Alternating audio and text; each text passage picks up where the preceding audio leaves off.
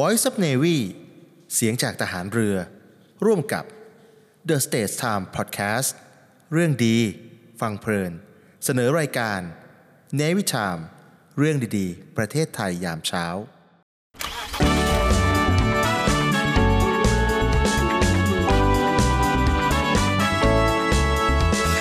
นาวินไทม์เรื่องดีๆประเทศไทยนาวินไทม์ยิ้มไปเมื่อได้ฟังนาวินไทม์ข่าวดีมีทุกวันนาวินไทม์เรื่องดีๆในยามเช้า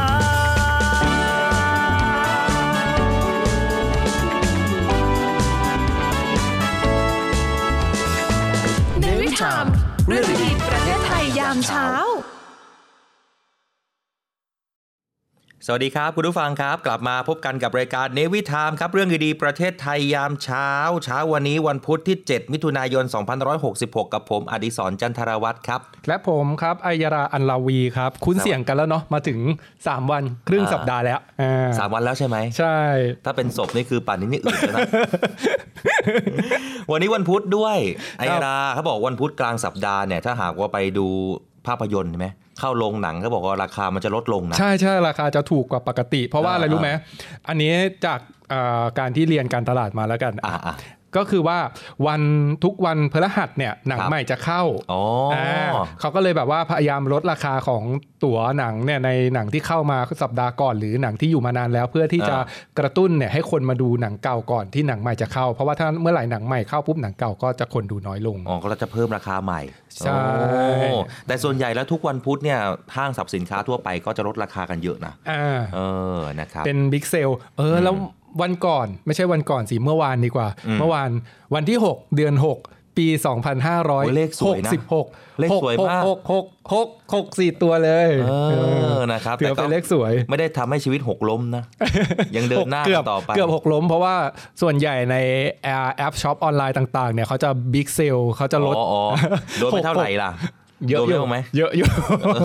เพราะว่าคุณผู้ฟังหลายคนที่ติดตามเราฟังอยู่ก็คงจะโดนไปแบบเรานะ ใช่ เพราะว่ามันลดแบบกระห อุ๊ยมันลดแบบลดเยอะนะ ขสว บางทีแบบ 80% 90%ฟรีค่าจัดส่งอย่างเงี้ย ครับ เออแต่บางทีแบบไอ้ค่าจัดส่งอะไม่กี่บาทหรอก แต่เห็นแก่ของฟรี มีคำว่าฟรีปุ๊บ จัดเลย เนี่ยสิ่งที่ทำให้เราเห็นเนี่ยวิวัฒนาการการค้าขายในทางออนไลน์มันมัน ใช่ เยอะมากขึ้นนะ ใช่ เดี๋ ดู ย ด วนี้ เงิน แอป เรา พลิ ได้ เค มาก ชัน ขึ้น ติ๊กตอกคุณเห็นไหม อ่า เออเดี๋ยวนี้เมื่อก่อนเนี่ยไล่ดูทิกตอกก็ดูผู้หญิงผู้ชายกันเต้นกันไปนะดู เออ แบบไวรัลต่างๆแต่เดี๋ยวนี้ทิกตอกก็มีการไลฟ์ขายของ ขายของ ด้ว ใช่ นี่จากเพื่อนเลยนะ คือเพื่อนอ่ะปกติอะก็คือเป็นแม่ค้าออนไลน์ อืม อืมคือก่อนหน้าเนี้ยนางก็ทำงานประจำ อืม แต่ว่าพอเหมือนแบบขายของออนไลน์ ผ่านทางเว็บผ่านทางอะไรต่างๆเนี่ย อืม ทางแพลตฟอร์มออนไลน์ต่างๆ แล้วนางขายได้ดี อืม อืมนางก็แบบออกมาทำเต็มตัวแล้วก็โอ้โหได้เงินเยอะกว่าทำงานประจำอีก อืม แล้วสุดท้ายพอมีแพลตฟอร์ม Tik t o อกเข้ามาเนี่ยก็ก้าวเข้าไปอยู่ในแพลตฟอร์ม Tik t o อกขายใน Tik t o อกก็ได้เยอะเหมือนกัน อืมนี่ก็เป็นอีกหนึ่งแนวทางนะเผื่อคุณผู้ฟังจะจุดประกายเนาะบางคน อืม บอกยังหางานยังทำไม่ได้เนี่ยลองดูนะตลาดออนไลน์ก็ถือว่าเป็นอีกหนึ่งตลาดนะที่รัฐบาลของเราส่งเสริมด้วย อ่า เอาละครับ มาวันนี้เช้าเช้าๆแบบนี้คุณอัยรา มีหลากหลายข่าวที่น่าสนใจเลยครับ ก็ ครับ มีเรื่องน่ายินดีเกี่ยวกับยูเนสโกด้วย เพราะว่าทาง อืม ไทยเนี่ยก็มีการเสนอพระนามของในหลวงร9ให้ประกาศยกย่อง เดี๋ยวเรามาติดตามข่าวนี้กัน แล้วก็ยังมีเรื่องของกระแสโซเชียลอย่างที่สอนเคยพูดไปนะครับ อ่า ก็คือลิซ่าแบ็คพิงค์นี่ โอ้ เขาจะมาทำอะไรแล้วทำอะไรให้เป็นไวรั คอ ล สิตไปเมื่ออาทิตย์ที่แล้ว ใช่ สองอาทิตย์ที่แล้วอยู่นะ เออ เห็นคนเต็มเลย เออแล้วก็มีอีก เออ หลากหลายข่าวครับ ใช่ครับ อ่ามีกระแสของเรื่องที่เขาออกมาพูดกันเป็นกระแสมากมาย นั่นก็คือเรื่องของอ่านักศึกษาแพทย์ที่จบใหม่ หรือว่าแพทย์ที่อ่าทำงานอยู่ในระบบราชการเนี่ยทยอยลาออกจากระบบราชการไป อ๋ออ๋อ ม เห็นตอนนี้ข่าวออกเยอะเลยนะว่าคุ ใช่ ณหมอแบบลาออกกันเยอะมากเลย อันนี้น่าเป็นห่วงมาก ๆ เลย ใช่ กับวงการแพทย์นะ อ่าก็มาดูกัน เออ ว่าอ่าทางกระทรวงสาธารณาสุขเอง หรือว่าหน่วยงานต่างๆเนี่ยเขามีการเตรียมรับมือแล้วก็แก้ปัญหาตรงนี้อย่างไร อืม ลุง ครับ ตู่ก็ออกมาพูดเหมือนกัน อ่าน นะครับในเรื่องนี้ถึงวิธีการแก้ปัญหาเดี๋ยวเรามาติดตามกัน ใช่ครับ ส่วนผมเนี่ยเดี๋ยวจะพาไปงานแต่งที่ไร้เจ้าบ่าว อ่า สาวข้ามเพศ อเมริกา แห่ขันหมากในสู่ขอหญิงไทย ใช้เวลาพิสูจน์รักแท้ อ่าเข้ากับเดือนนี้เลย อ่าใช่ มิถุนายนพรายมัน LGBT อะไรนะ โอ้เยอะอะ นะ วันนั้นเราก็เยอะมากเลย สมรส เนาะ เท่าเทียมนะสมรส เออ เท่าเทียมอ่ะเดี๋ยวเราว่ากันไปนะครับ อ่ะมาดูกันที่ เรื่องแรกข่าวแรกนะครับ อย่างที่ อืม บอกไปครับว่าคอรมอเนี่ยเขามีการเสนอพระนามในหลวงรเก้านะครับให้ ครั กับบ องค์การยูเนสโกประกาศยกย่อง และก็ร่วมเฉลิมฉลองในวาระครบ 100 ปีวันพระราชสมภพเมื่อปีพุทธศักราช 2470 ครับ ครับ นางสาวตรีนุชเทียนทองนะครับรัฐมนตรีว่าการกระทรวงศึกษาธิการก็เผยถึงที่ประชุมคณะรัฐมนตรี ได้มีมติเห็นชอบตามที่กระทรวงศึกษาธิการเสนอพระนาม พระบาทสมเด็จพระชนากาธิเบศรมหาภูมิพลอดุลยเดชมหาราช บรมนาถบพิตรให้องค์การยูเนสโกประกาศยกย่อง และก็ร่วมเฉลิมฉลองในวาระครบ 100 ปี วันพระราชสมภพในปีพุทธศักราช 2470 ซึ่ง ครับ ตามกระบวนการพิจารณานะครับจะต้องเสนอพระนามในปี 2567 เพื่อเข้าสู่การพิจารณาในที่ประชุมคณะกรรมการบริหารองค์การยูเนสโกและการประชุมสมัยสามัญขององค์การยูเนสโกในปี 2568 ทั้งนี้ครับเมื่อมีมติเห็นชอบก็จะมีการประกาศยกย่อง แล้วก็จัดกิจกรรมเฉลิมฉลองในปี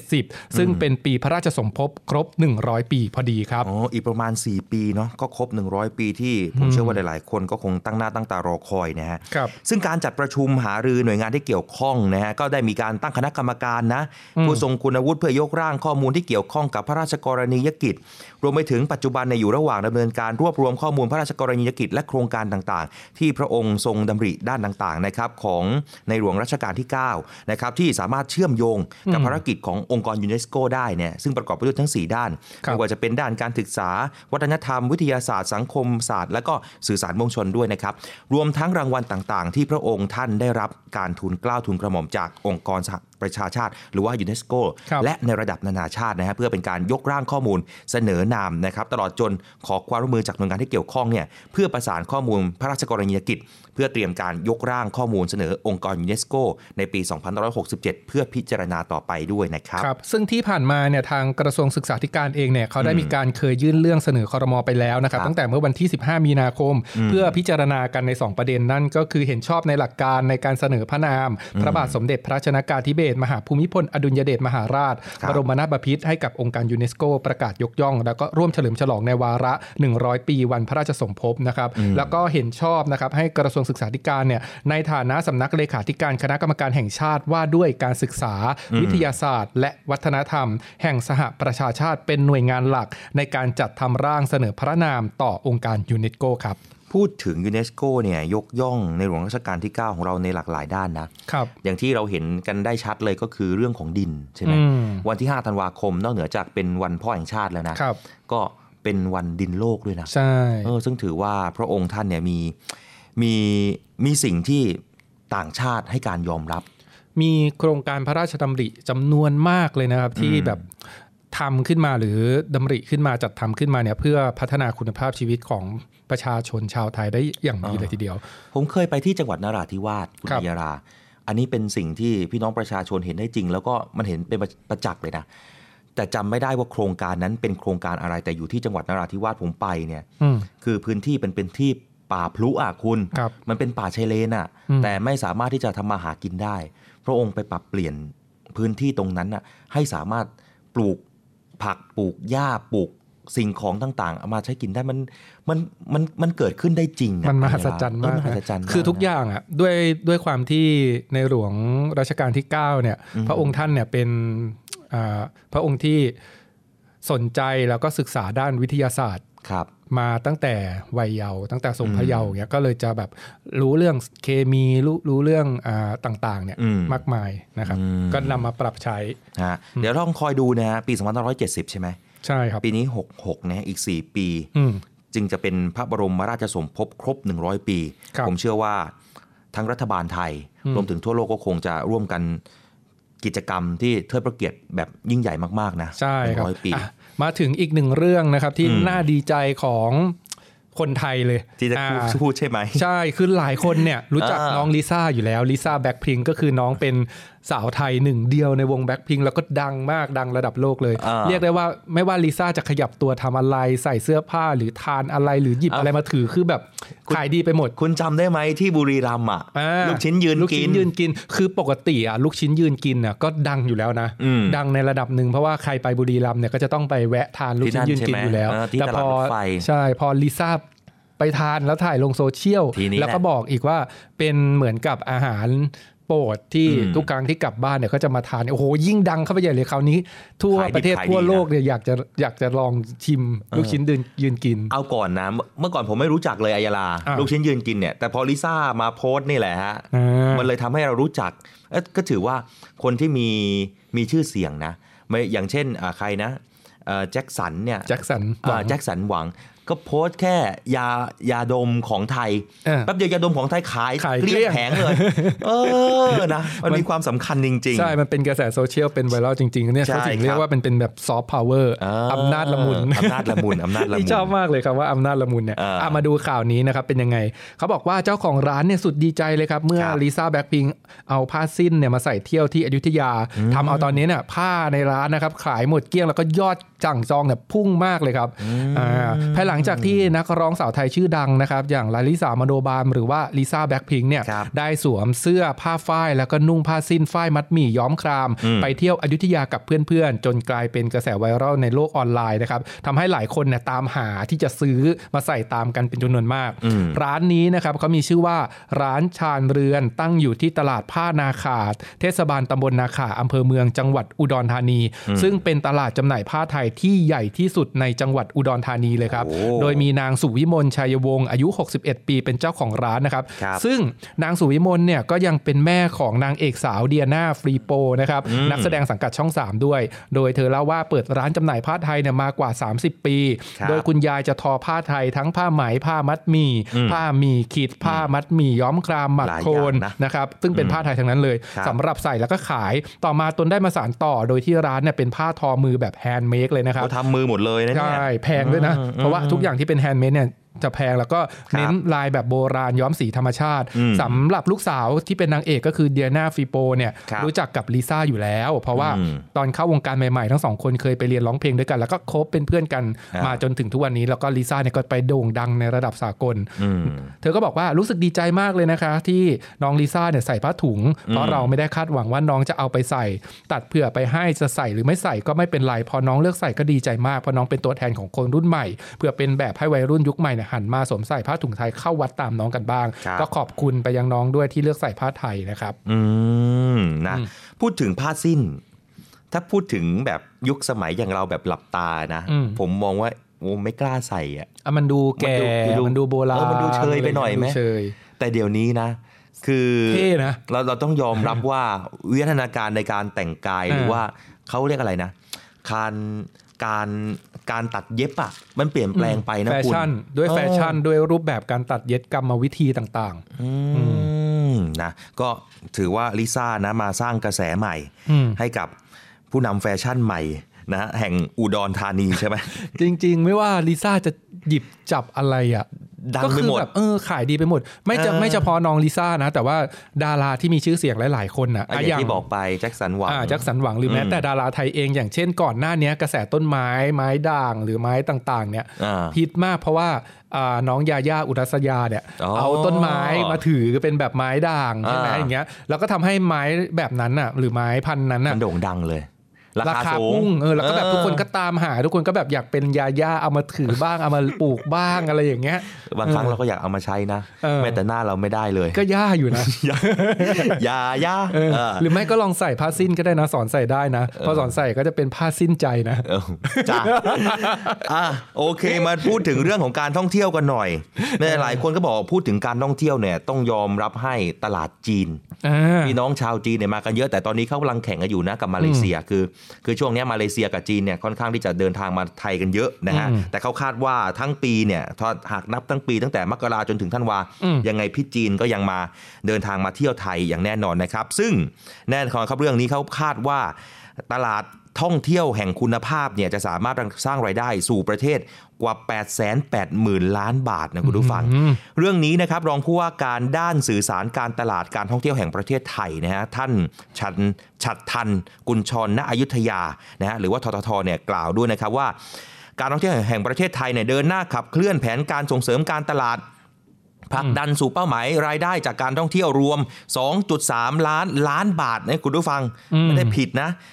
2.38 ล้านล้านบาทสำหรับนักท่องเที่ยวตลาดระยะใกล้ ผ่าน 5 กิจกรรมส่งเสริมตลาดหลักนะครับ ซึ่งก็ได้แก่ China East Back ก็คือมุ่งเจาะกลุ่มตลาดใหม่ในจีน อืม อย่างที่เราบอกไป ใช่ เพิ่มเที่ยวบินรองรับความต้องการเดินทางของนักท่องเที่ยวจีน ควบคู่กับการส่งเสริม เดินทางทางบกนะฮะเน้นตลาดศักยภาพในประเทศที่นักท่องเที่ยวเกิน 1 ล้านคน อืม นะครับให้เข้าไปอยู่ในใจของนักท่องเที่ยวต่างชาติ เป็นการส่งเสริมการท่องเที่ยวอย่างรับผิดชอบด้วยนะครับ ซึ่งกลุ่มเมืองรองในตลาดระยะใกล้เนี่ยกับตลาดระยะไกล ก็เน้นเพิ่มความถี่แล้วก็ที่นั่งสายการบินสู่เมืองหลัก และเมืองรองในประเทศไทยเพิ่มไปอีกด้วยนะครับ อืมซึ่งจะสังเกตได้ว่าก่อนหน้าเนี้ยเวลานักท่องเที่ยวจีนมาเนี่ยเขาก็จะมีแบบ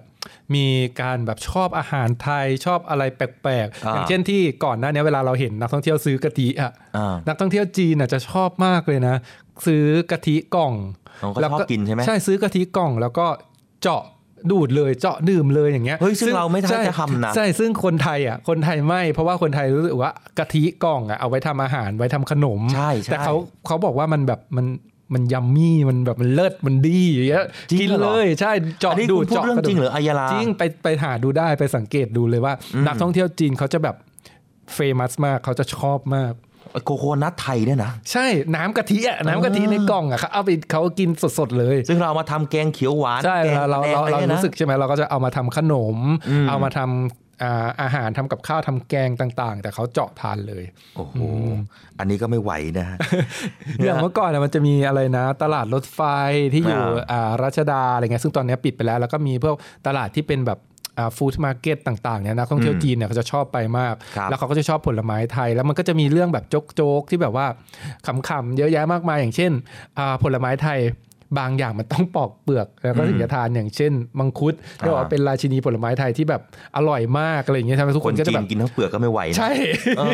คนก็จะแบบพูดถึงว่าอุ๊ยมันอร่อย แต่แล้วคนจีนเขาไม่รู้วิธีการทานซึ่งบางที อ่า แม่ค้าก็ลืมบอกหรือ บ้าน ว่าไม่ได้ เขาไม่มี ปอก ไง อะไรเงี้ยเขาก็ เออ คิดว่าอุ๊ยมันอร่อยมันจะต้องแบบเหมือนแอปเปิลเหมือนอะไรก็คือกัดไปเลย แล้วเขาก็จะบ่นว่าไม่เห็นอร่อยเหมือนที่ที่หลาย ๆ คนพูดเลยจนแบบหลาย ๆ คนต้องออกมาทำคลิปรีวิว หรือบอกวิธีการกินที่ถูกต้องว่าจริงๆมันต้องปอกเปลือกก่อนส่วนที่อร่อยคือเนื้อข้างในที่เป็นสีขาวอย่างเงี้ยว่าลองกัดเปลือกไปมันคงฝาดหน้าดูเลยนะ ใช่ใช่ทานไม่ได้ ฮะ คุณผู้ฟังครับพอพูดถึงเรื่องการท่องเที่ยวเนี่ยทททเขายังมุ่งนำเสนอประสบการณ์ท่องเที่ยวด้วยนะครับ อ่า ซึ่งจะจัดขึ้นในกรุงเทพพังงานและก็ภูเก็ต รวมไปถึงสินค้าและบริการท่องเที่ยวเชิงสุขภาพด้วยนะฮะเอ่อเขาบอกว่าตอนนี้การท่องเที่ยวเชิงสุขภาพมาแรงนะ ใช่ เออควบคู่ไปกับการมุ่งนำเสนอประสบการณ์ท่องเที่ยวแบบยั่งยืนนะครับและการท่องเที่ยวแบบ slow life ที่จุดหมายปลายทางคาร์บอนต่ำอีกด้วยนะฮะทททเนี่ยเชื่อมั่นว่ารายได้จากการท่องเที่ยวในปีนี้ จะกลับสู่ร้อยละ 80 ของรายได้ก่อนการสถานการณ์โควิด -19 ในปี 2562 โดยเป็นรายได้จากการตลาดในประเทศนะฮะอยู่ที่ 1.5 ล้านล้านบาท แล้วก็ขออภัยนะตลาดต่างประเทศอยู่ที่ 1.5 ล้านล้านบาท และตลาดในประเทศ 880,000 ล้านบาทนั่นเองก็คือ ยังไงก็ยังคาดหวังอยู่ที่ต่างประเทศให้มาให้มากขึ้นนะเนาะ อืมเนี่ยอ่ะพูดถึงเรื่องของวันก่อน ครับ เราพูดถึงเรื่องการเปิดให้บริการรถไฟฟ้าสาย อ่า สีเหลือง ให้ทดลองฟรี อ่าให้ทดลองฟรีจำนวน 13 สถานีใช่ไหม อ่าใช่ใช่ อ่ะทีนี้คุณสอนรู้ไหมว่าไอ้รถไฟฟ้าสายสีเหลืองเนี่ย อืม น้องมีชื่อเล่นนะ ฮะมีด้วยเหรอ ใช่ ซึ่งปกติไม่มีนะ ปกติรถไฟฟ้าก็จะเป็นเราก็จะเรียกแบบ MRT BTS ใช่ อะไรอย่างเงี้ยสายสีเขียวสายสีม่วงสายสีอะไรก็ว่าไป อ่า แต่น้องสายสีเหลืองอ่ะพอเปิดให้บริการเปิดทดลองใช้ปุ๊บน้องมีชื่อเล่นเลย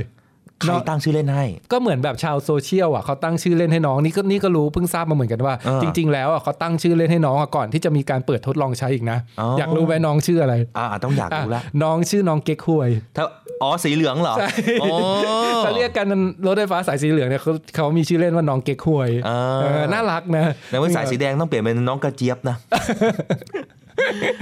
ฮะ อ่ะอย่างนี้น้องสีม่วงก็จะเป็นน้องอัญชัน น้องอัญชัน าน้องสีเขียวก็เป็นน้องใบเตยอุ๊ยน่ารักนะ เออมาดูน้องเก๊กฮวยก่อน เออน้องเก๊กฮวยเนี่ยเขาบอกว่า ตั้งแต่เปิดให้บริการมานะ ครับ 13 สถานีเนี่ยก็หลายวันแล้ว อืม เขาบอกว่าคนไทยเนี่ยโอ้โหเฮอกันมาก เพราะอยากไปทดลองใช้เพราะว่ามันเป็นถือว่าเป็นแบบโมโนเรล ครับ สายแรกด้วยนะครับ อืม เรื่องนี้นะครับนายพิเชษฐ์คุณาธรรมรักษ์อธิบดีกรมการขนส่งทางรางเนี่ยเขาก็เปิดเผยครับว่าจากการที่เปิดทดลองใช้บริการรถไฟฟ้าโมโนเรลสายสีเหลืองนะครับหรือว่าน้องเก๊กฮวยเนี่ยแหละครับจำนวน 13 สถานี ก็อย่างที่เราเคยเล่าไปแล้วว่ามีสถานีอะไรบ้างนะครับ ฮะ ประชาชนเนี่ยรับบัตรโดยสารได้ที่เครื่องจำหน่ายตั๋วโดยสารแบบฟรีนะครับ ไม่ ครับ ต้องเสียเงินนะครับ ก็พบว่ามีประชาชนมาทดลองใช้บริการกันเป็นจำนวนมาก เอาชอบและฟรี อืมก็ฟรีไง เอออ่ าแล้วเดี๋ยวได้ทดลอง แต่ก็ ด้ว ต้ ย องลองหน่อย ใช่ นี่กะว่านี่ไม่ใช่คือบ้านอยู่ตรงหัวหมากก็จริง แต่ว่าเป็นบ้านแม่ อืม ทีนี้เราอ่ะไม่ได้พักกับแม่แล้วเราเรามาอยู่บ้านตัวเองแล้ว อืม แต่ก็ยังคิดอยู่เลยว่าอยากไปลองเหมือนกัน อืม เนี่ยกะว่าเดี๋ยววันเนี้ยจบรายการเนี่ย อืม จะไปลองนั่งสักหน่อยจากหัวอาจากสำโรงเลย ยัง นะ ทันใช่ไหม โอ้ยเขาเปิดนู่นทดลองใช้ไปจนถึงน่าจะสิ้นเดือนนี้ก็คือวันที่ อ๋อ 30 ใช่ไหมแล้วก็ ครับ เราก็อาจจะมาดูอีกทีนึงว่าอาจจะเริ่มเก็บเงินเลยไหมหรือว่าจะยังทดลองไปก่อน แล้วก็จะหรือว่าจะเปิดเต็มทั้ง 23 สถานีเลย อืม เดี๋ยววันเนี้ยกะว่าจบรายการเดี๋ยวไปทดลองใช้นั่งตั้งแต่สำโรงเลยนะ อ่า ไปลงที่หัวหมาก แล้วก็จากหัวหมากนั่งกลับไปสำโรงอีกทีนึง คุณว่างขนาดนั้นเลยเหรอ คุณอัยรา เดี๋ยวต้องมาเล่าให้ฟังหน่อยนะ เออเหมือนว่างเนอะ เออ ไปรีวิวดูสักหน่อยนะครับ ฮะ เออ เขาบอกว่าจากการทดลองใช้นะฮะในวันที่ 3-4 มิถุนายนนะ อ่า 13 สถานีเนี่ยมีพี่น้องประชาชนมาใช้บริการนะฮะ 38,521 นะครับ และ 36,879 คนต่อคนต่อเที่ยวนะ หูย ตามลำดับ เออ เยอะมาก ส่งผลให้ยอดผู้ใช้บริการระบบขนส่งทางรางเนี่ยรวมสูงขึ้น1ล้าน59,648 คนต่อเที่ยว อืม แล้วก็ในวันที่ 3 และในวันทีสี่4เนี่ยเป็นช่วงวันหยุดราชการ อ่า ด้วย ก็ทำให้ในวันปกติเนี่ยผมเชื่อว่าคนก็คงจะมาอีกเยอะเลยนะเขาบอกว่าเส้นทางสายสีเหลืองเนี่ยจะช่วยประหยัดเวลาในการเดินทาง รวมทั้งบรรเทาการจราจรติดขัดได้มากนะก็อย่าอืงม ที่เราบอกเส้นนั้นโอ้โหรถติดมากเล ร ย ถ นะ ติดรถติด เออ คือต้องขอขอบคุณ อืม ประชาชนหรือว่าพี่น้องประชาชนหลาย ๆ คนที่อาศัยอยู่ตลอดเส้นทาง ทั้งเส้นลาดพร้าว อืม เส้นศรีนครินทร์ลำสาลี อืม อ่าพัฒนาการแถวนั้นนะครับ เพราะว่าโดยปกติแล้วอะ รถมันติดอยู่ เส้นนั้นอะ แล้ว รถก็ติดอยู่แล้ว เออ แล้วช่วงที่ก่อสร้างรถไฟฟ้า โอ้โหยิ่งหนัก รถก็ยิ่งติดเพราะว่าเขาปิดเลนก็ถือว่าเหมือนเขาเสียสละมาก ๆ เลยนะ อืม ที่จะแบบ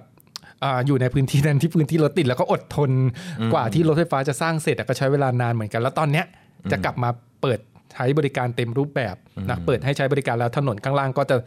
เพิ่มเลนขึ้นจาก อืม จากตอนก่อสร้างนะก็ถือว่าเป็นการอดทนที่คุ้มค่า ใช่ นะ ใช่ เสียสละที่คุ้มค่าสำหรับคนหลายๆคน ใช่ครับ ขอแสดงความยินดีด้วยเลยนะฮะ อ่ามาดูอีกหนึ่งข่าวนะครับในเรื่องของกทมเนี่ยตอนเนี้ย ครับ กรุงเทพมหานครเองนะครับเขามีการทดลองใช้กล้อง AI ตรวจจับรถฝ่าไฟแดง อุ๊ย ระวังนะ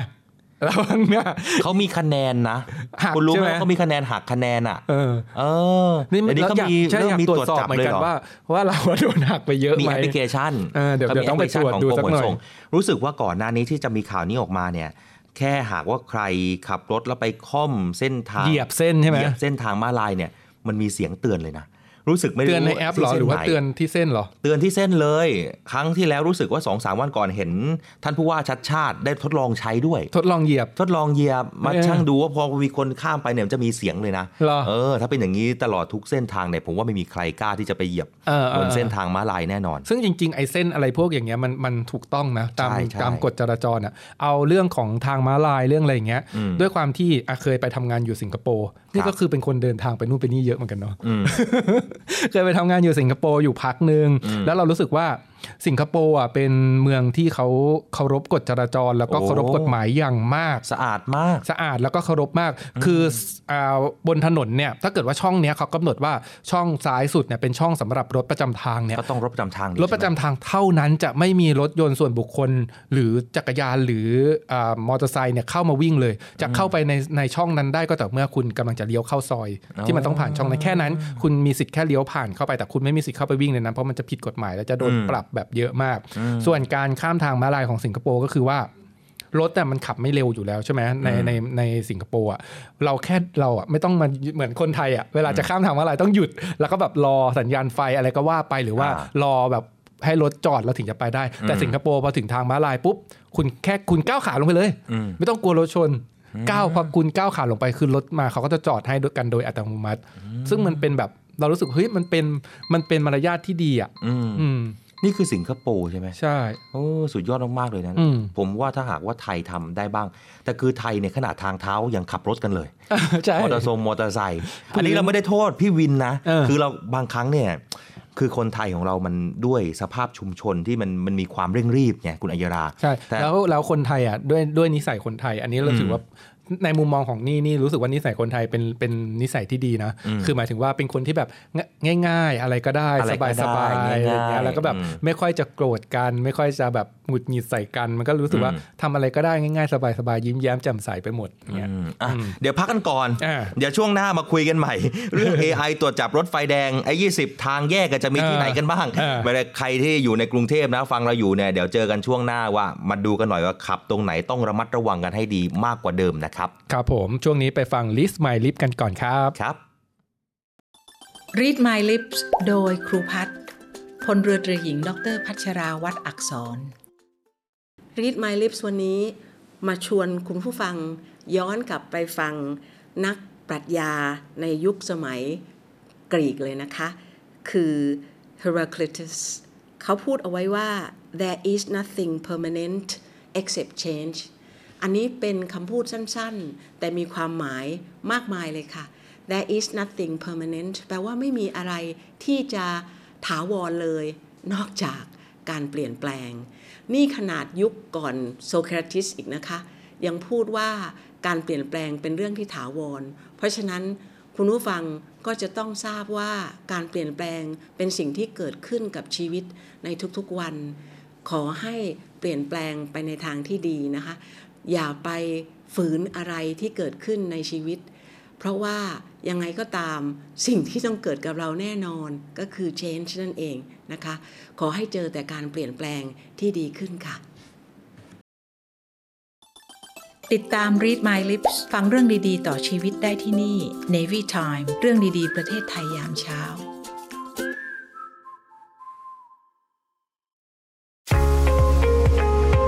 พบกับอีกหนึ่งช่องทางในการติดตามรับฟังสถานีวิทยุในเครือข่ายเสียงจากทหารเรือทั้ง 15 สถานี 21 ความถี่ ผ่านแอปพลิเคชันเสียงจากทหารเรือในโทรศัพท์มือถือระบบ Android เพียงเข้า Play Store พิมพ์ค้นหาเสียงจากทหารเรือ จากนั้นดาวน์โหลดแอปมาติดตั้ง ก็สามารถเลือกรับฟังสถานีและความถี่ที่ต้องการรับฟังได้ แล้วมารับฟังไปพร้อมกันนะครับ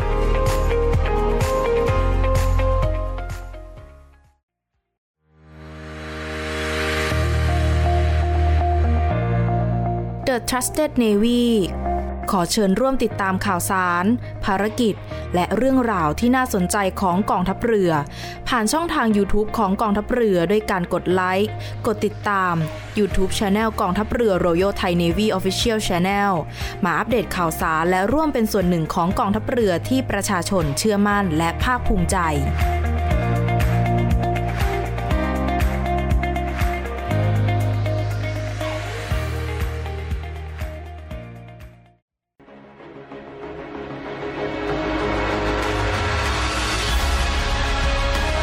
ศูนย์อเมริการรักษาผลประโยชน์ของชาติทางทะเลหรือสอนชน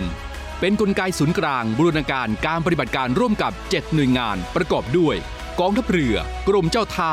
กรมประมง กรมศุลกากร กรมทรัพยากรทางทะเลและชายฝั่ง ตำรวจน้ำ และกรมสวัสดิการและคุ้มครองแรงงาน มาร่วมเป็นส่วนหนึ่งในการพิทักษ์รักษาผลประโยชน์ของชาติทางทะเล หรือประโยชน์อื่นใดในเขตทางทะเล ไม่ว่าโดยตรงหรือโดยอ้อม เพื่อความมั่นคง มั่งคั่ง และยั่งยืนของประเทศชาติและประชาชน พบเห็นเหตุด่วนเหตุร้ายภัยทางทะเล โทร 1465 สายด่วนสอนชน 1465 สายด่วนสอนชน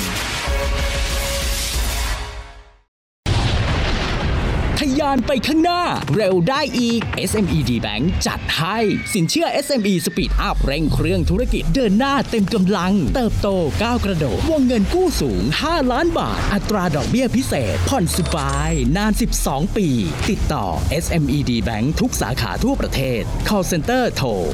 1357 SME D Bank ธนาคารเพื่อ SME ไทย เงื่อนไขเป็นไปตามหลักเกณฑ์ธนาคาร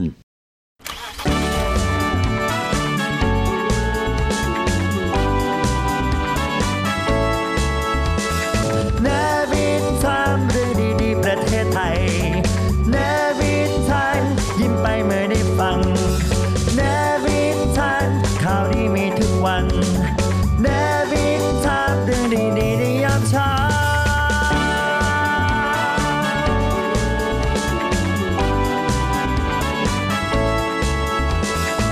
เนวิทามเรื่องดีๆประเทศไทยยามเช้า กลับมาพบกันอีกครั้งนะฮะ อย่างที่บอกไปเมื่อสักครู่นี้คุยกัน อืม เรื่องของการเดินทางในสิงคโปร์ที่บอกว่าแหมการเดินทางของเขาเนี่ยใช้ความสวยงามเนาะ อืม แล้วก็ระเบียบวินัยแบบชัดเจน แต่พี่ไทยเราเนี่ยนะด้วยความใจดีเนาะก็ละมุนละม่อมกันไป ละมุนละม่อมอารมณ์อร่วย เออ คนไทย ใช่ เป็นเรื่องปกติครับ แต่เดี๋ยวนี้ระเบียบกฎจราจรก็เริ่มเพิ่มขึ้นนะ อืม อย่างที่จะบอกไปแอปพลิเคชัน เดี๋ยวนี้ ขับรถเกินกว่ามาตรฐานนี่ ไม่มีมีใบสั่งและไม่ยอมจ่ายนี่ นอกเหนือจากถูกปรับแล้วคุณยังโดนถูกตัดคะแนนด้วยนะ อืม จะไปต่อภาษีรถยงรถ โอ้ ย ย น เหมือน ต์ไม่ได้นะ เหมือนสมัยเรียนหนังสือเลยเนาะถูกตัดคะแนนความประพฤติ ถูก เออ จับคะแนนจิตวิสัยอะไรอย่างเงี้ยเออ เออเดี๋ยวนี้นี่ถ้าหากว่าใครคะแนนเหลือเป็นศูนย์เนี่ยคุณต้องไม่มีสิทธิ์ได้ใบขับขี่ นะ ต้องไปลงทะเบียนเรียนใหม่นะอ่ะมาดูเรื่องที่กรุงเทพมหานครหน่อยที่ผมบอกไปว่า เขาทดลองใช้กล้อง AI อืม ตรวจจับรถฝ่าไฟแดง 20 ทางแยกเนี่ยนำร่องก่อนที่แยกอรุณอมรินทร์ เออ ตรงนี้เลย ตรงบ้านเราตรงบ้านเรา วง เลย สว่าง เออ นะฮะพร้อมขอโอนอำนาจจับปรับที่จราจรมาทำเองเรื่องนี้เป็นยังไงคุณอัยยาลา อืมนายวิษณุนะครับเขาบอกว่าสำหรับข้อมูลของผู้กระทำความผิดนะครับที่ ครับ กล้อง AI ตรวจจับได้นะครับ อืม นี่อย่างที่สอนบอกไปว่ามันจะมีเสียงเตือนให้ทราบเลย ถ้าแบบ ติ๊ง ถ้า ติ๊ง ขับรถทับทางม้าลายหรือว่าม้าลาย หรือว่าฝ่าไฟแดงนะครับ ครับ โดยจะมีการบันทึกภาพรถที่กระทำผิด โอ้โห ประมวลผลเพื่อรวบรวมส่งให้สำนักงานตำรวจแห่งชาติตรวจสอบ แล้วก็ดำเนินการออกใบสั่งแจ้งไปยังผู้ครอบครองรถที่กระ ตายแล้ ทำ ว ความผิด โอ้โห ในอนาคตเนี่ย กทมเขาจะมีการขยายการติดตั้งกล้อง AI ให้ครอบคลุมทุกแยกในกรุงเทพมหานครเลยนะครับ อืม พร้อมกับขอโอนอำนาจงานด้านจราจรในส่วนของการออกใบสั่ง เพื่อจับปรับผู้กระทำความผิดนะครับ ตามพรพรบจราจร โดยกล้อง AI เนี่ยมาดำเนินการเอง เพื่อแบ่งเบาภาระของเจ้าหน้าที่ตำรวจจราจร อีกทั้งเป็นการติดตามรายได้จากส่วนแบ่งค่าปรับจราจร ซึ่งปัจจุบันพบว่ามีผู้กระทำผิดมาชำระค่าปรับน้อยลงเมื่อเทียบกับจำนวนใบสั่งที่ออกไป อันนี้ ยังไง แล้วก็มีอีก 20 แยกใช่ไหม แต่ว่านำร่องไปอย่างที่บอกไปว่าแยกอรุณอมรินทร์กับ ครับ แยกวงสว่าง ใครอยากทดสอบว่ามันดังขนาดไหน หรือว่าเขาจะส่งใบสั่งไปที่บ้านจริงหรือเปล่า นี่เออนี่เดี๋ยวเราไปรีวิว คุณไม่ต้องให้เขามาทดสอบ ไม่เราอ่ะจะไปรีวิวรถน้องเก๊กฮวยแล้วใช่ไหม อ่า อันนี้เราให้สอนไปรีวิวได้ไหม ไม่ได้ บอกคุณผู้ฟังก่อนเลยว่าอย่าเด็ดขาดนะ เพราะว่าเรื่องนี้เนี่ยคุณเพราะว่าเสียค่าปรับนะ เยอะ เสียค่าปรับด้วย เสี นะ ค่าปรับไม่ใช่น้อยๆนะ เออนี่เขาบอกอีกนิดนึงนะเขาบอกว่าจะต้องมีการแก้ไขกฎหมายที่เกี่ยวข้องอาจต้องใช้ระยะเวลานะ ช่วง อืม แรกเนี่ยกรุงเทพมหานครอาจส่งไปนจดหมายแจ้งเตือน อ่า อ่าคุณทำผิดนะ แจ้งเตือนไปก่อนนะถ้าไม่มาชำระค่าปรับ จึงให้ตำรวจนั้นออกใบสั่งเรียกให้มาชำระค่าปรับ อืม พร้อมกับลิงก์ข้อมูลส่งให้กรมทางขนส่งทางบก อืม ดำเนินการตามขั้นตอน แล้วถ้าหากว่าไม่รับชำระภาษีรถยนต์ประจำปีให้ด้วย อืม เอออันนี้ อ๋อก็เลย น่า จ่าย ส ภา นใจนะ จ่ายภาษีไม่ได้ไม่ได้ใบภาษีก็โดนปรับอีก โดนโดน เออ โดนนะฮะ ดังนั้นแล้วแหมหลายๆคนแบบว่ามีใบสั่งมาที่บ้านสองสามใบ มันเป็นการเสียเวลาโดยใช้เหตุนะ ใช่ เอาจริง ๆ อันนี้เคยเคยลืมลืมชำระภาษีมาว่าหมดแล้วใช่ไหมก็ อืม เหมือนกับอ่ะก็มัวแต่ทำงานมัวแต่ไปนู่นไปนี่ ทั้งทั้งๆที่จริง ๆเขามีเลื่อนล้อต่อภาษีอ่ะซึ่งมันเร็วมันสะดวกมากแต่นี่เหมือนแบบมัวแต่เออระเหยจนแบบเลยเลยวันที่จะต้องชำระไปแล้ว อืม อืมก็โดนใบโดนจับว่า แถมเสียเวลาอีกต่างหาก ะไม่เสียภาษีอย่างนี้ใช่ไหมแล้วโดนบนทางด่วนอ่ะ พอโดนบนทางด่วนเสร็จมันก็ต้องไปชำไปชำระที่สอนอทางด่วน ซึ่งมันก็ไกลมันก็แบบเสียเวลาไปอีกอะ่ะแล้วค่าปรับอะ่ะกับค่าที่เราจ่ายภาษีอะ่ะ อืม มันพอๆกันเลยอะ่ะ นึกออกว่าถ้าเราไปเราไปจ่ายภาเอาค่าปรับตรงเนี้ยไปจ่ายภาษีซะมันก็สิ้นเรื่องแหละ อืม เออแต่นี่ก็ต้องมาเสียค่าปรับด้วยแล้วก็มาต้องจ่ายภาษีปกติอีกเนี่ย อืม เรารู้สึกว่าเอ้ยมันเสียเวลาทีนี้ก็เลยหลังจากนั้นมา มันไม่ได้มันไม่ได้เยอะแยะมากมายแต่แค่รู้สึกว่าเฮ้ยมันเสียเวลาชีวิตเกินไปก็เลย ใช่ ก็เลย ใช่ จ่ายให้ตรงตลอด อืมนะ ก็ที่ ฝาก จะไม่ต้องเสียเวลาอะไรแบบ คุณ นี้ ผู้ฟังไปด้วยนะเรื่องนี้นะอ่ะมาดูเรื่องของเหล่าวงการทางการแพทย์กันหน่อย อืม เราต้องบอกว่าทำงานหนักนะ อืม ตั้งแต่ช่วงโควิดตั้งแต่ปี 62 อืม แล้วก็มีภาพกระแสสังคมผ่านทางสื่อโซเชียล เห็นไหมมีผู้หญิงคนหนึ่งที่เป็นคุณหมออ ม เขาก็โพสต์ภาพเขาว่าตื่นเช้าอีกแล้ว อืม เนี่ยใบด้วยใบหน้าของเขาที่แบบว่าเฮ้ยต้อ อ่ ง อน ไป ล้าอะไรอย่างเงี้ยใช่ไหม ที่ทำงาน 59 ชั่วโมงคุณ ต่อเนื่องเหรอ ใช่ โห คนเราเนี่ยเข้าเวรเนี่ยอย่างทหารเรือเนี่ยเข้าเวรเนี่ยยังมีแบ่งผัดนะใน อืม แต่ละหนึ่งวัน หกชั่วโมงแปดชั่วโมงก็ว่า อ่า ไป เขาว่า ใช่ไหม กันไป อืม แต่นี่ 24 ชั่วโมงนี่คือ 1 วัน อืม 2 ชั่วโมง 48 แล้ว เพิ่ เพิ่ ม ม ไป ไป ครึ่งอ่ะอีกอืม คุณ คือเหมือนแบบโอ้ 9 โห ชั่วโมงอ่ะ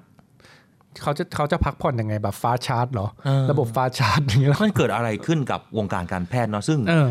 ปกติเนี่ยถ้าหากว่าลูกหลานใครที่เรียนแล้วได้เรียนแพทย์เนี่ย เออ โอ้โหสุดยอดมากเลยนะ เราไม่ใช่ไม่ใช่เข้าเรียนกันได้ง่ายๆนะ ใช่ จะต้องใช้แบบความมุมานะ ความแบบตั้งใจ อืม บางคนได้เข้าไปแล้วแล้วเหมือนด้วยความที่มันเรียนหนักมันเรียนนาน ก็มี อืม หลายคนที่ไปต่อไม่ได้ ครับ แต่ส่วนใหญ่อะก็คือพยายามอดทนพยายามตั้งใจเรียนจนจบกว่าจะจบก็ยากแล้วอะ เออ ใช่ไหม จากผู้หญิงที่เราเล่าให้ฟังอะ อ่า ว่าที่โพสต์ภาพออกมาเรื่องของการรู้สึกเหนื่อยล้า อืม ในการทำงานเนี่ยนะฮะพอพูดเรื่องนี้มันเป็นประเด็นในสังคมนะฮะ ใช่ ทางการ ใช่ แพทย์ก็ออกมาคิดเอ๊ะมันเกิดอะไรขึ้นทำไมถึงแพทย์เนี่ยทยอยลาออกจากราชการกันเยอะมาก อืม เรื่องนี้ครับ คุณผู้ฟังท่านผู้อำนวยการโรงพยาบาลรามาธิบดี ท่านรองศาสตราจารย์นายแพทย์สุรศักดิ์ลีลาอุดมลิปิครับ แล้วก็เป็นเลขาประธานคณะกรรมการโรงพยาบาลในกลุ่มสถาบันแพทย์แห่งประเทศไทย ก็เปิดเผยเรื่องนี้ด้วยนะ อืม บอกว่าสถานการณ์ของบุคลากรทางการแพทย์ในลาออกจากระบบราชการ ว่ายอมรับว่าเป็นเรื่องจริง อืม ซึ่งรวมถึงวิชาชีพพยาบาลเภสัชกรด้วย อืม ไม่ใช่แพทย์อย่างเดียวนะ เกือบหมดเลย พยาบาลด้วย พยาบาลเภสัช เภสัชกรด้วย โดยพบมากในบุคลากรที่ทำงานในระบบราชการในต่างจังหวัด อืม ซึ่งไม่ได้เรื่องใหม่ แต่มีมานานแล้วก็ปัญหาได้เริ่มสะสม สะท้อนชัดเจนมากขึ้น 3 ปัจจัยนะครับบอกหนึ่งก็คือ ภาระงานที่มากขึ้น อืม อ่ะภาระงานเยอะนะ อืม สองคือ ทัศนคติของบุคลากรรุ่นใหม่ที่เปลี่ยนไป อืม ทั้งเรื่องค่าตอบแทน ค่าครองชีพที่ไม่อาจสอดคล้องกับสภาวะการในปัจจุบัน อืม โอกาสการศึกษาต่อ รวมถึงการฟ้องร้องเพราะรักษาคนไข้ อันนี้เจอบ่อยนะ อืม อย่างเช่น เหมือนครอบครัวแบบไม่พอใจการ อ่ารั รักษาหรืออะไรอย่างเงี้ย ก็เห็นฟ้องร้องกันเยอะนะ อืม มีหมอกับบุคลากรก็เราเห็นในในสื่อก็เยอะนะ อืม รวมไปถึงค่าตอบแทนก็เห็นเหมือนกันบอกเว้ยทำไมถึงค่าตอบแทน ออกมาช้าจังเอ่อโควิด ตั้งนานแล้วเงินยังไม่ออกสักที ตามระบบ เออ นะ แล้วก็รวมไปถึงอีกหนึ่งข้อก็คือหลังสถานการณ์โควิด -19 ความต้องการบุคลากรในภาคเอกชนหรือต่างประเทศมีมากขึ้น อืม ทำให้คนออกจากระบบราชการ นั่นหมายความว่าเอ่อวงการทางการแพทย์ไปทางเอกชนไปหมดเลยเหรอ อืม โอ้นะ เพราะถ้าอยู่โรงพยาบาลเอกชนน่ะค่าตอบแทนน่ะก็จะสูงกว่า โอ้แน่นอน เอ่อทำงานในโรงพยาบาลของรัฐนะค ครั รับบ อ่ะ อืม ในเรื่องนี้นะครับทางลุงตู่พลเอกประยุทธ์จันทร์โอชานายกรัฐมนตรีเนี่ยเขาก็ได้ออกมาพูดเหมือนกันนะครับ อืม ซึ่งเขาให้สัมภาษณ์ภายหลังการประชุมคณะรัฐมนตรีเมื่อวานนี้ก็คือวันที่ 6 นะครับมิถุนายน เขาบอกว่าจากกรณีที่แพทย์จบใหม่เนี่ยลาออก ส่งผลให้เกิดปัญหาการขาดแคลนแพทย์ในระบบสาธารณาสุขนะครับ อืม เรื่องนี้เนี่ยนายกบอกว่านายอนุทินชาญวีรกูล รองนายกรัฐมนตรี และรัฐมนตรีว่าการกระทรวงสาธารณสุขเนี่ยก็ได้รายงานเรื่องนี้มาให้ตนเองเนี่ยได้รับทราบแล้ว ครับ แล้วก็ได้มีการติดต่อสอบถามไปยังกระทรวงสาธารณสุข ซึ่งมีปัญหาเรื่องงบประมาณที่จำกัดในการบรรจุข้าราชการ ทั้งนี้ทางรัฐบาลก็ได้ให้งบประมาณบรรจุไปแล้ว ประมาณ 40,000 คน โอ้ก็เยอะอยู่ แต่ นะ แต่ยังไม่เพียงพอ ยังไม่เพียงพออีกเหรอ ใช่ ยังไม่เพียงพอ โอ้โห ลองเทียบสิสอน บรรจุบุคลากรทางการแพทย์มาสี่หมื่นคน อืม แต่คนไทยอ่ะทั่วประเทศอ่ะเจ็ดสิบกว่าล้านคน อืม แปดสิบล้านได้แล้วมั้งทุกวันเนี้ยอ่ะ อืม ถ้านับจริงๆอ่ะ อืม ทุกคนป่วยอยู่แล้ว อืม ป่วยเล็กป่วยน้อย ก็ยังไม่เพียง เมื่อ พอ เทียบเมื่อเทียบอ่าสัดส่วนอ่ะสี่หมื่นคนบุคลากรกับ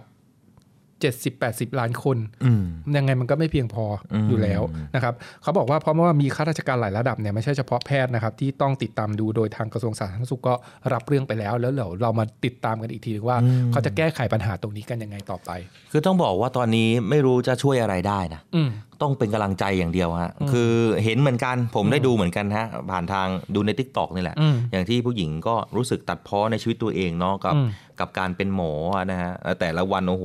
ฉันต้องทำงาน 59 ชั่วโมง อืม ในหนึ่งวันเลยเหรอ มันเกิดอะไรขึ้น อืม เนี่ยปัญหาแบบเนี้ยก็นะสู้กันต่อไปครับ ยังไงก็แล้วแต่เนี่ยถือว่าคุณคือผู้เสียสละนะ ใช่ นายแพทย์ทุกคนเนี่ยเสียสละจริงๆเราเราชื่นชมแล้วก็ยอมรับเนาะแต่มันก็แน่นอนพอมันเจอปัญหากับคนในหมู่มาก มันก็อาจจะเกิดการกระทบกระทั่งกันบ้าง อืม ว่าคุณหมอทำงานเหนื่อยๆนะพอเหนื่อย ไม่ มากๆ เหนื่อยแล้วเหมือนกับ ไป ว่า เจอ เหนื่อย คน สะ ไข้ สม เนี่ อะ ย เหนื่อยสะสม อืม ด้วยเพราะว่าการที่นี่เคยลากงานอยู่ประมาณแบบ 2 วันติดโดยแบบไม่ได้นอนเหมือนกันนะ อืม ซึ่งจริง ๆ แล้วตนเองอะไม่ใช่เป็นคนที่ขี้หงุดหงิด อืม แต่พอมันมันทำงานแบบเนี้ยทำงานติดโดยไม่ได้พักผ่อนอะมันก็จะเกิดภาวะหงุดหงิดขึ้นมาเองอะ อืม บางทีอะไรเล็กๆน้อยๆนู่นนี่มันก็แบบมันก็หงุดหงิดอย่างเงี้ย อืม การพักผ่อนไม่เพียงพอหรือการพักผ่อนเนี่ยมันมันมีส่วนสำคัญมากต่อระบบความคิด ครับ อืม น่าเป็นกำลังใจให้ทีมแพทย์ทุกคนด้วยนะฮะ อืม อย่าเพิ่งลาออกนะ สู้ๆกันต่อไปครับรัฐรัฐบาลกำลังแก้ไขปัญหาเรื่องนี้อยู่เนาะ อืม ครับ อ่ะมาดูอีกหนึ่งเรื่องอีกหนึ่งปัญหานะครับ นั่นก็คือปัญหาทุเรียนวันก่อนเราพูดกันไปเรื่องช่วงเนี้ยทุเรียนมันแพง อ่า พอทุเรียนมันแพงเนี่ยมันก็จะมีปัญหาการเกษตรกรเนี่ยตัดทุเรียนอ่อนเอามาขายรีบไง ก็มันอ่ะให้ราคาสูงไงถ้า ใช่ ยิ่งตัดช้าก็ยิ่งแพง อ่ะแต่ ไม่ใช่สิ มันอ่อนนะมันทาน ตัด ไม่ได้ ช้ายิ่งถูก เออ ถ้าตัดเร็วเนี่ยได้ราคาสูง เออแต่พอทุเรียนอ่อนแล้วเอามาขายรีบขายเลยเนี่ย อืม คนซื้อ มันทานไม่ได้ มันกินไม่ได้ ใช่หรือว่าส่งออกไปมันก็ไม่ได้คุณภาพอย่างนี้นะครับ ถูกต้องฮะ เรื่องนี้นะครับกรมส่งเสริมการเกษตรเนี่ยเขามีการส่งต่อโมเดล เพื่อเป็นการป้องกันแก้ไขปัญหาทุเรียนอ่อนให้ทางภาคใต้ อืม นะครับนายเข้มแข็งยุติธรรมดำรงนะครับอธิบดีกรมส่งเสริมการเกษตรนะครับเขาบอกว่าในปีนี้เนี่ยกระทรวงเกษตรและสหกรณ์เขาได้มีการบูรณาการความร่วมมือกับหน่วยงานต่างๆ ในสังกัดตลอดจนจังหวัดในภาคตะวันออกนะครับที่เป็นแหล่งผลิตที่สำคัญ ได้แก่จังหวัดระยอง จันทบุรี จังหวัดตราด อืม แล้วก็ภาคเอกชนครับ ครับ ในการร่วมกันผลักดันการดำเนินงานป้องกัน และแก้ไขปัญหาทุเรียนด้อยคุณภาพ อ่า หรือว่าที่บอกไปว่ามันเป็นทุเรียนอ่อนนั่นแหละ ครับ อย่างเข้มข้นเลยครับทำให้เกิดความเชื่อมั่นที่ดีต่อทุเรียนไทย ว่าเป็นทุเรียนที่มีคุณภาพปลอดภัยได้มาตรฐาน อืม โดยในช่วง 2 เดือนแรกนะครับก็พบว่ามียอดการส่งออกเนี่ยสูงเพิ่มขึ้นถึง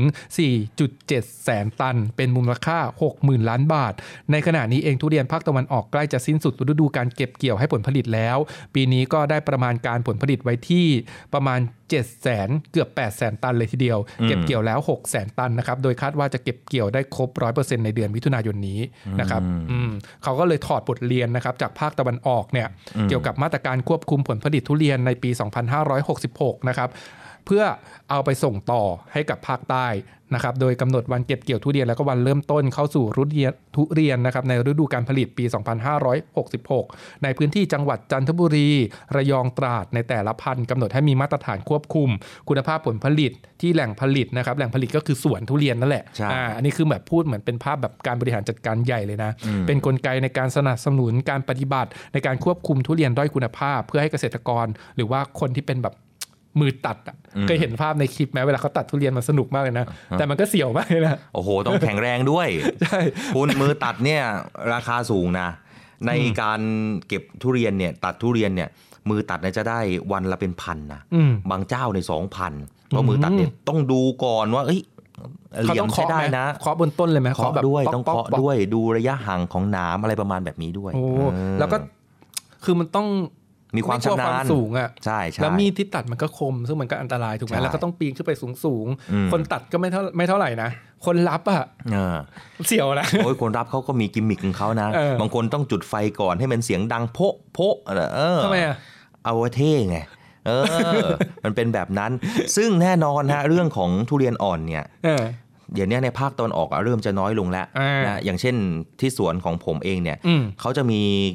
ก่อนที่จะตัดเนี่ยทางลงหรือว่ามือตัดเนี่ยเขาจะมาตรวจ อืม เปอร์เซ็นต์แป้งของทุเรียนก่อน ถ้าหากว่ามันเกินได้มาตรฐานแล้วเนี่ยจึงจะสามารถตัดได้ แต่ถ้าหากว่ายังตัดไม่ได้อ่ะเดี๋ยวรอกันอีกประมาณ 2 อาทิตย์ 3 อาทิตย์ประมาณแบบนี้ไป คือปัญหาทุเรียนอ่อนเนี่ยมันเกิดจากความต้องการเงิน ที่รวดเร็วในรา ต้อง คา การเงินก่ สู อง น ๆใช่นะครับ ดังนั้นก็ตอนเนี้ยภาคตะวันออกอะเริ่มหมดแล้ว อืม เขาบอกว่าครั้งต่อไปที่จะตัดเนี่ยซึ่งจะตัดได้ตั้งแต่เดือนมิถุนายนก็คือเดือนเนี้ย อืม ไปจนถึงตุลาคมเนี่ยก็ อืม คือพื้นที่ของทางภาคใต้ อ๋อ ซึ่งจะมีกันเยอะมากเลย ก็อยากให้พี่น้องภาคใต้เนี่ยได้ตัดทุเรียนที่เปอร์เซ็นต์แป้งที่มันถูกเอ้ยที่เพิ่มขึ้น อืมอืม เพื่อที่เวลาเราส่งไปยังตลาดเนี่ยเขาจะได้เชื่อมั่นแล้วก็เชื่อมือเรา ใช่ นี่ถ้าหากว่าเราตัดทุเรียนอ่อนไปแล้วไปต่างประเทศนะ ต่างประเทศเขาไปทานแค่ลูกเดียวแล้วเรารู้ว่าทุเรียนอ่อนเขาไม่เอาอีกเลยนะ เผลอๆขายได้แค่คือได้เงินเยอะจริง ได้เงินเยอะกว่า อืม รอตัดที่มันได้คุณภาพใช่ไหม ใช่ แต่ก็คือได้แค่เนี่ยได้แค่ อ่า ปีเนี้ย ใช่ แล้วปีหน้าส่งออกไปที่เดิมไม่ได้แล้วนะ เพราะเขา อืม รู้สึกว่าเฮ้ยคุณของที่คุณส่งมามันไม่ได้คุณภาพอ่ะ อ่า สู้สู้เราแบบเขาเรียกว่าไงนะซอ่าซื่อ รอรอ ซื่อกินไม่หมดคด อืม กินไม่นาน คือนี่ต้องฝากไปยังมือตัดทุกคนเจ้าของเจ้าของสวนเองก็ดีอันดับแรกเลยที่เป็น อืม ต้นทาง ส่วนปลายทางเนี่ยก็คือ ผู้ที่เป็นมือตัดทุกคนนะฮะอยากจะฝากกันด้วยเรื่องนี้ อืม เพราะว่าดีไม่ดีอยู่ที่มือตัด อ่ะอย่างที่บ้านมีสวนทุเรียนเนี่ยเคย อ่า ขึ้นตัดเองหรือรับเองไหม ยังยังเล็กอยู่ ยังตัดยังพอเอายืนตัดได้ยังไม่ต้อง อ๋อแสดงว่า ยังไม่ต้อง ไม่ สูง กี่ มาก ปี ยังไม่ ใช่ไหม กี่ปีไม่กี่ปี อืมแต่แถวนั้นทำไม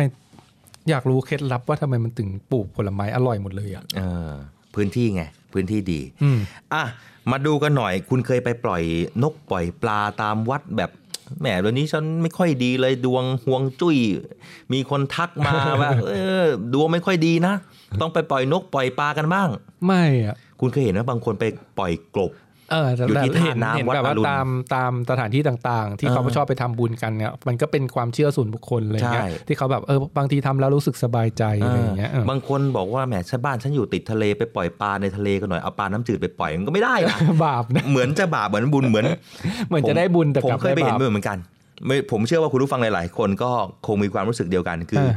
เราอยากจะไปปล่อยปลา เออ แต่บางครั้งปลามันเป็นชนิดที่มันเล็กไป เออ แต่รู้ไหมว่าปลาดุกมันรอเต็มไปหมดเลย รอกิน ปลาดุกปลาช่อน ปล่อย พอเราไป เป็นอา ปุ๊บ หารเลย โดนเป็นอาหารเลย อันนี้ เออ เหมือนจะไม่ได้บุญนะ เออ เหมือนจะได้บาปแทนนะฮะเรื่องนี้ประกรมประมงครับเขาแนะนำพี่น้องประชาชนปล่อยปลาอย่างถูกต้องด้วยนะฮะ เออ เพื่อเพิ่มความอุดมสมบูรณ์และความหลากหลายทางชีวภาพครับ เรื่องนี้ครับทางคุณเฉลิมชัยสุวรรณรักษ์ครับอธิบดีกรมประมงมีการเปิดเผยในเรื่องนี้ด้วยว่า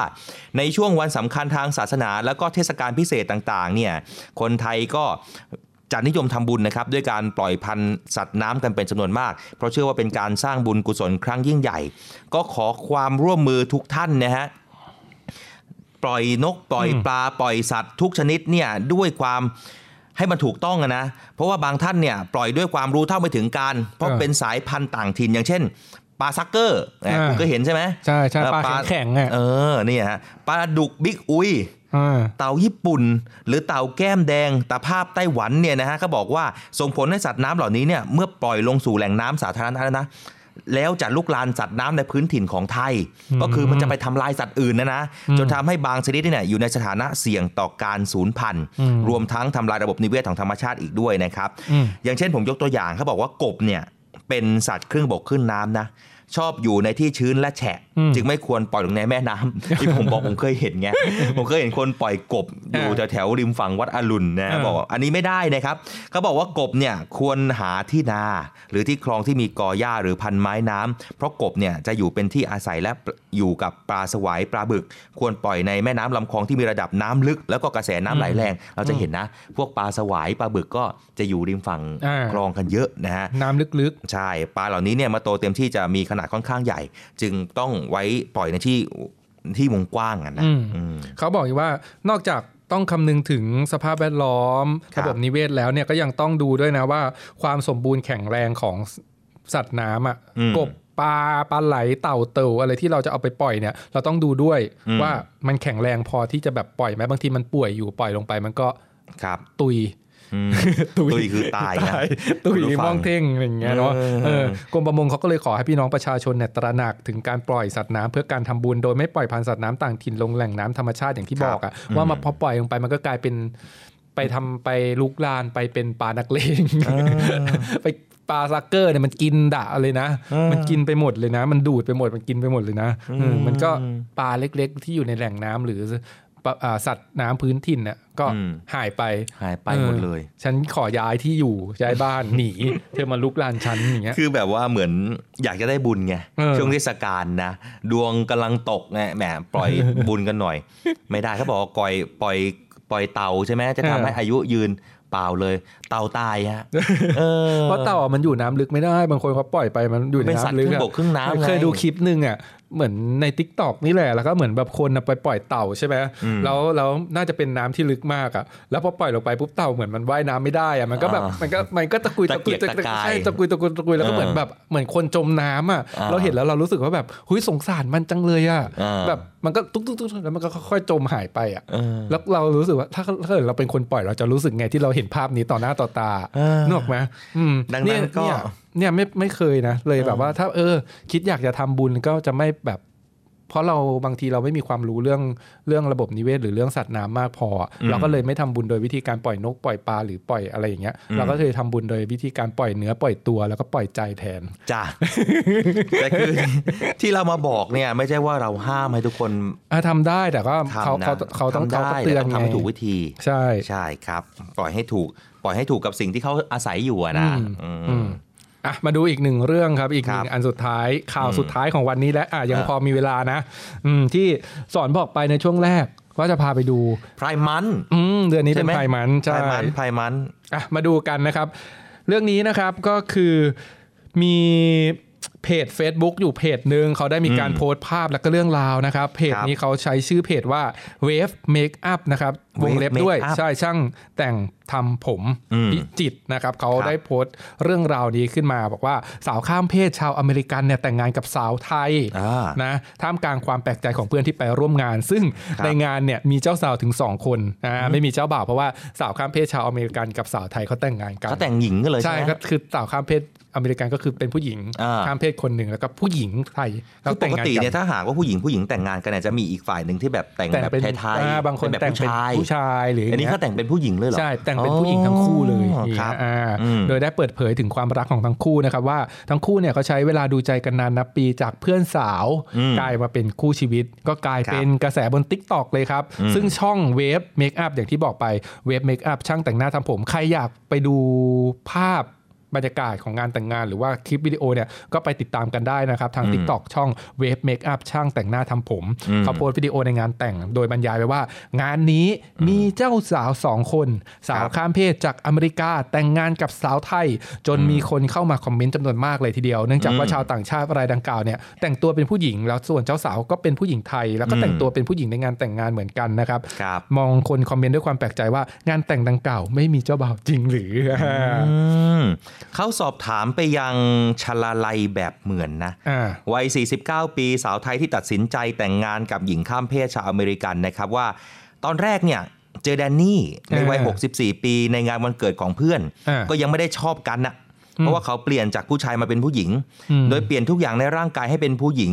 กินฮอร์โมนเปลี่ยนชื่อ แล้วก็สรรพนามนำหน้าเป็นผู้หญิงทั้งหมด ซึ่งในสหรัฐอเมริกาก็สามารถทำได้นะเออแสดงว่าอเมริกาเนี่ยเขา เปิดกว้าง เขา มาก เปิด ขึ้น กว้างมากขึ้นตั้งนานแล้วเนาะ อืม ตอนแรกที่เจอกันเนี่ยส่วนตัวยังไม่ได้ชอบ แล้วก็มุมมองคนไทยอาจจะดูแปลกๆ แต่แดนนี่เนี่ยก็ถามเพื่อนที่รู้จักกันว่าเรามีแฟนหรือเปล่า อืม แต่เพื่อนก็บอกว่าไม่น่าจะชอบสาวข้ามเพศ เพราะเคยผ่านการมีครอบครัวกับผู้ชายไทยมาแล้ว อืม ส่วนปกติส่วนตัวก็เปิดร้านอาหารอยู่ที่หัวหิน ส่วนแดนนี่ทำงานอยู่ที่กรุงเทพ จากนั้นก็เที่ยวมาหาที่ร้านอยู่เป็นประจำนั่นเองครับ อืมตอนแรกนะครับเขาบอกว่าตอนแรกที่แดนนี่มาสารภาพว่าชอบเนี่ยได้ตอบ อ่า ปฏิเสธไปว่าไม่ได้ชอบผู้หญิง แต่ อุ๊ย เขาบอกว่าไม่อย่างนั้นก็ขอเป็นเพื่อนกันก็ได้ อ๋อ หลังจากนั้นรู้จักกันประมาณ 10 เดือนได้ ก็ไปออกทริปเที่ยวกัมพูชาด้วยกันนะครับ อืม แดนนี่ก็ขอแต่งงานเลย ขอแต่งงานที่กัมพูชาเลยเหรอ เออแต่ก็ปฏิเสธไปก่อน เอ้าน นะครับตอนนั้นที่ขอครั้งแรกแต่ปฏิเสธ แต่ขณะนั้นก็เริ่มรู้สึกดีนะ เพราะว่าเหมือนแบบได้มีการศึกษาดูใจกันได้ไป อ่ คือเอาจริงๆอ่ะเรื่องของความรักอ่ะ อืม บางทีความใกล้ชิดความสนิทสนมเนี่ยถึงเขาบอกไงว่า อ่า รักแท้แพ้ใกล้ชิดอย่างเงี้ย ใช่ไหม มันมัน ใช่ไหม มันเกิดขึ้นบ่อยนะแบบว่า อืม เหมือนแบบเฮ้ยพอได้ไปไหนมาไหนด้วยกันได้พูดคุยกัน มันสนิท ได้ทำ กัน ความ ขึ้น รู้ ไง จักกันได้สนิทกันแล้วรู้สึกว่า อืม เฮ้ยคนเนี้ยมันคลิกกับเรามันมีอะไรหลายๆอย่างมีมุมมองทางความคิดมีทัศนคติที่ อืม เฮ้ย ไปด้วยกันได้ตรงกันได้อยู่ด้วยกันได้อย่างเงี้ย ใช่ อ่ามันก็เกิด อืม ขึ้นได้ อืมเขาบอกว่าหลังจากนั้นเนี่ย เมื่อรู้สึกดีเมื่อรู้สึกชอบก็ลองคบกัน 1 ปี แล้วจากนั้นก็ตกลงแต่งงานกัน แต่ก็ขอใช้เวลาอีกสักพักกว่าจะเริ่มจัดงานแต่ง เมื่อวันที่ 4 มิถุนายนที่ผ่านมานี้เอง อืมเขาบอกว่ากระแสกวานการสมรสเท่าเทียมในไทยเนี่ยส่วนตัวตอนแรกไม่เห็นด้วยนะ อืม แต่พอเจอกับตัวเองรู้สึกอยากให้มีการผลักดัน อืม เพราะยุคสมัยนี้ในยชายกับหญิงมีความเท่าเทียมกัน อืม แต่สิ่งที่สำคัญคือการเข้าใจของครอบครัวและคนรอบข้าง อืม ที่ยอมรับในสิ่งที่เราเป็น และรับผิดชอบกับสิ่งที่ตนเองทำมากกว่าไปยึดติดกับเพศสภาพโอ้โหอันนี้ขอขีดเส้นใต้ อืม หนัก ๆ เลย นี่มีเป็นความคิดที่ดีมากเลยนะ อืม คือแน่นอนฮะตอนนี้กระแสสังคมเรื่องของการสมรสเท่าเทียมเนี่ยมันก็มีทั้งสองเสียงเนาะ อืม ทั้งสองฝ่ายแต่ เดี๋ยวนี้คนเราก็มองไปที่ครอบครัวเนาะถ้า ใช่ ครอบครัวรับได้ คนรอบข้ามสบายใจ อืม ทุกอย่างก็ไม่ยึดติดนะกับเพศสภาพ ใช่ก็คืออเอาที่คนรอบข้างใกล้ๆก่อน ไม่ต้องไป อืม มองถึงสังคมไกลมาก อ่า เนาะเอาแบบว่าถ้าคนคุณพ่อคุณแม่ พี่น้องเพื่อนเขารู้สึกเฮ้ยโอเค ยอมรับ แต่จริงๆอ่ะในเรื่องแบบเนี้ยถ้าเป็น อืม คนที่สนิทกันหรือเป็นคนในครอบครัวจริงๆอ่ะไม่ว่าลูกหลานเราหรือเพื่อนเราหรือพี่น้องเราจะเป็นอะไรอะไรเงี้ย เขารักอยู่แล้ว ใช่ นะ มัน มัน มัน มันรับได้กันอยู่แล้วอะ เออ เออดังนั้นก็ไม่ต้องเอาจริง ๆ จากความรู้สึกตัวเองจากใจเลยนะ อืม ว่าไม่ต้องไปแคร์คน คนอื่นที่ไม่ได้มีผลกับชีวิตเรามาก อ่า ทำอะไรทุกวันเนี้ยชีวิตมันสั้น อืม ทำอะไรที่ตัวเองมีความสุขทำอะไร อืม ที่ไม่เดือดร้อนคนอื่นมาก อืม ไม่ทำให้คนรอบข้างหรือคนที่เรารักเนี่ย อืม เสียใจก็พอแล้ว อืม อืม ใช่นะฮะก็เนาะแน่นอนนะฮะความรักของเรามันไม่มีอะไรที่มาแบ่งกั้นนะ ใช่ ว่าจะเป็นชายจะเป็นหญิงเดี๋ยวนี้โลกเปลี่ยนไปแค่เพียงแค่ขอให้ที่เขาพูดกันว่าขอให้เป็นคนดีก็พอเนี่ย อ่า ก็ยังใช้ได้อยู่เสมอนะครับ ก็นี่ก็คงจะเป็นเรื่องราวดีๆ ประเทศไทยยามเช้าที่เรามาฝากคุณผู้ฟังก็คงจะทำให้คุณผู้ฟังได้มีความสุขและยิ้มตามไปกับเรานะ คุณอัยยาลา เออนี่ก็นั่งยิ้มอยู่นะ เพราะว่ารู้สึกว่าเฮ้ยแฮปปี้มากแบบ มัน เห็น อิ่ม เขาแต่งงานกัน ใจ อะไรอย่างเงี้ยมันอิ่มใจ แฮปปี้มากแต่วันนี้หมดเวลาแล้วครับ อืม ต้องขอตัวลากันไปก่อนผม ครั อั บ ยราอาราวีครับ ครับและอดิศรจันทรวัตรครับมีความสุขมากๆนะครับกับเช้าวันนี้ สวัสดีครั ส บ วัสดีครับ การทุจริตคอร์รัปชันเป็นภัยคุกคามต่อความมั่นคงของชาติ มาร่วมสร้างความใสสะอาด ปลอดจากพฤติกรรมการทุจริตประพฤติมิชอบ สร้างความโปร่งใส และประสิทธิภาพของกระบวนการทำงานในกองทัพเรือ เพื่อให้ข้าราชการและลูกจ้างของกองทัพเรือ ประพฤติปฏิบัติงาน โดยเน้นผลงานการมีคุณภาพ ความซื่อสัตย์สุจริต และการมีจิตสำนึกในทางที่ดี เพื่อให้ข้าราชการกองทัพเรือมีเกียรติและศักดิ์ศรี มีความภูมิใจ มีขวัญและกำลังใจในการทำงาน เพื่อให้กองทัพเรือมีภาพลักษณ์ที่ดีจนเป็นที่ยอมรับ ชื่นชม เชื่อถือศรัทธา พึงพอใจ และประทับใจในการทำงาน และผลการทำงานของกองทัพเรือ คุณสามารถมีส่วนร่วมป้องกันและปราบปรามการทุจริต ร่วมกันทำให้กองทัพเรือใสสะอาด แจ้งเบาะแสได้ที่ ศูนย์รับเรื่องร้องทุกข์กองทัพเรือ 02-475-4789 หรือที่ www.navy.mi.th/ร้องทุกข์ ศูนย์ประสานราชการใสสะอาดกองทัพเรือ ร่วมใจ กองทัพเรือไทย ใสสะอาด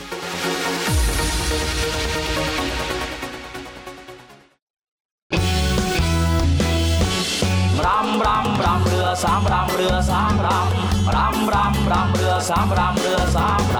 ำลูกชิดที่ทุกคนไม้ปองเชิญมาลิ้มลองลูกชิดตราเรือสามรำคัดสรรวัตถุดิบชั้นดีอร่อยได้ทุกที่ทุกเมนูทุกคำมาตรฐานออยก็มาเชลชวนชิมตีตราว่าอร่อยเลิศล้ำพอเจียราคาดีจริง รอเรือนะไม่ใช่รอลิง ต้องเป็นลูกชิ้น ตราเรือสามรำรำรำรำเรือสามรำเรือสามรำรำรำรำเรือสามรำเรือสามรำรำรำรำเรือสามรำเรือสามรำเรือสามรำเรือสามรำนะพี่น้อง ลูกชิ้นดีมีตำนานต้องลูกชิ้นตราเรือสามลำจำหน่ายลูกชิ้นหมูเนื้อเอ็น โทรเลย 025736888 นะพี่น้อง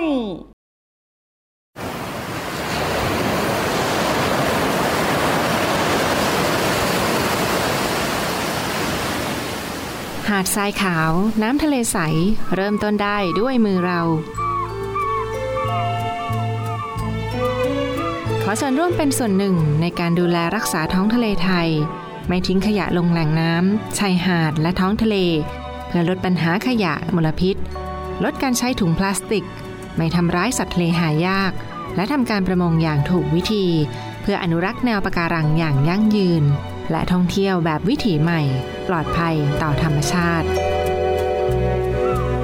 กองทัพเรือสนับสนุนการปกป้องรักษาทรัพยากรธรรมชาติทางทะเลของไทย เพื่อความอุดมสมบูรณ์และยั่งยืนตลอดไป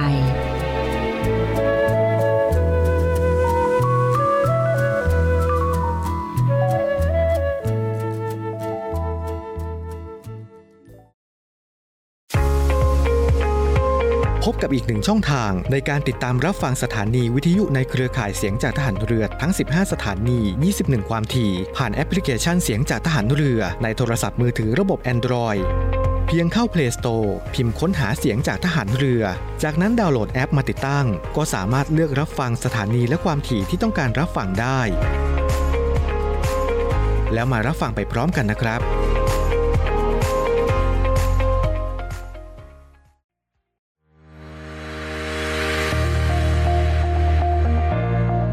The Trusted Navy ขอเชิญร่วมติดตามข่าวสาร ภารกิจ และเรื่องราวที่น่าสนใจของกองทัพเรือ ผ่านช่องทาง YouTube ของกองทัพเรือด้วยการกดไลค์กดติดตาม YouTube Channel กองทัพเรือ Royal Thai Navy Official Channel มาอัปเดตข่าวสารและร่วมเป็นส่วนหนึ่งของกองทัพเรือที่ประชาชนเชื่อมั่นและภาคภูมิใจ